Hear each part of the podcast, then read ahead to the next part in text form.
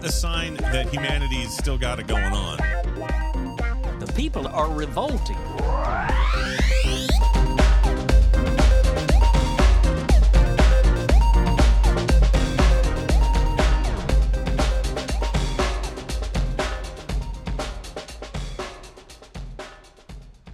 Welcome to People Are Revolting, a daily dose of disobedience.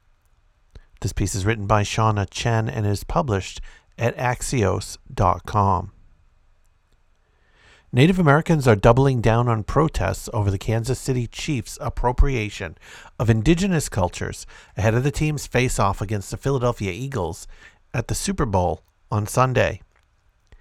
The push is part of a larger movement to end the use of racist stereotypes and sports traditions rooted in the cultural appropriation of indigenous people who were systematically wiped out by white colonizers.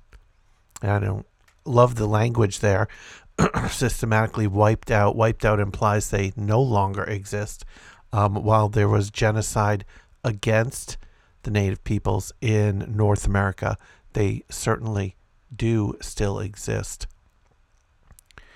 The team's name comes from the former Kansas City Mayor Harold Roe Bartle, who called himself Chief as part of the so called Tribe of Mic-O-Say, which he founded in the 1920s.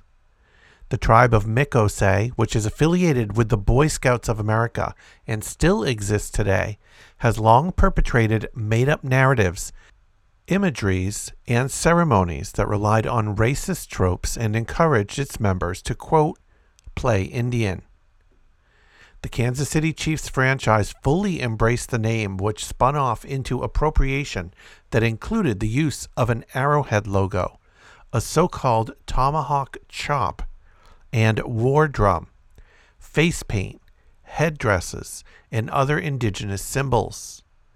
On Super Bowl Sunday, the team will sport white jerseys with the Arrowhead logo and the initials KC. In the mid 1980s, Chiefs fans also began using a made up war chant popularized by Florida State University.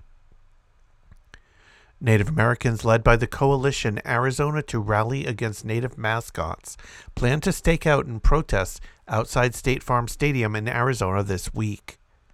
Several indigenous advocates from Kansas City are expected to join as well. Quote, Native American mascots, including nicknames, logos, and costumes of Native American people in sports, promote stereotypes and dehumanize Native people, the coalition said in a press release about the demonstration.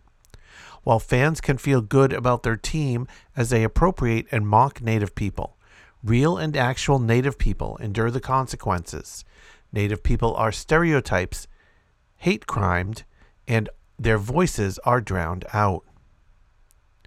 An art gallery owner in Scottsdale, Arizona was captured on camera harassing a group of Native American performers as they were attempting to film for the Super Bowl this week. The video shows him chanting in a mocking manner and saying MAGA country at one point per Fox 10 there are 22 federally recognized tribal nations in Arizona. When the Chiefs played in the Super Bowl in 2020, the team faced similar calls to ban the use of tribal headdresses and symbols, change its name, and end the tomahawk chop and war chant. A ban on headdresses and face paint only happened after the Washington Commanders decided to drop its racist name. Cheerleaders also began using a closed fist instead of an open hand for the tomahawk chop, though the change was subtle and not nearly enough for many Native Americans, AP notes.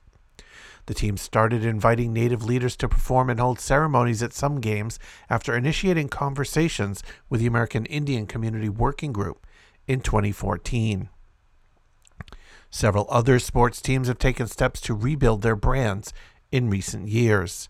In addition to the Washington Commanders, the Cleveland Indians baseball team officially became the Guardians in November 2021 and discontinued its Chief Wahoo mascot. If you want to check out back episodes of People Are Revolting, just go to peoplearerevolting.com. You can also follow on Twitter at People revolting. Keep revolting. And thanks for listening.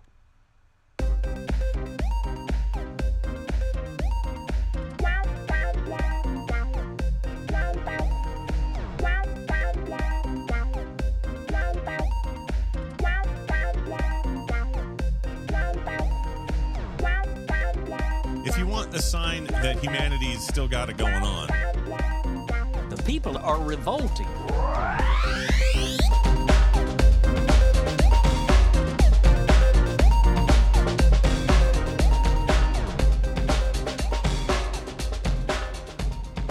I think you just nailed it.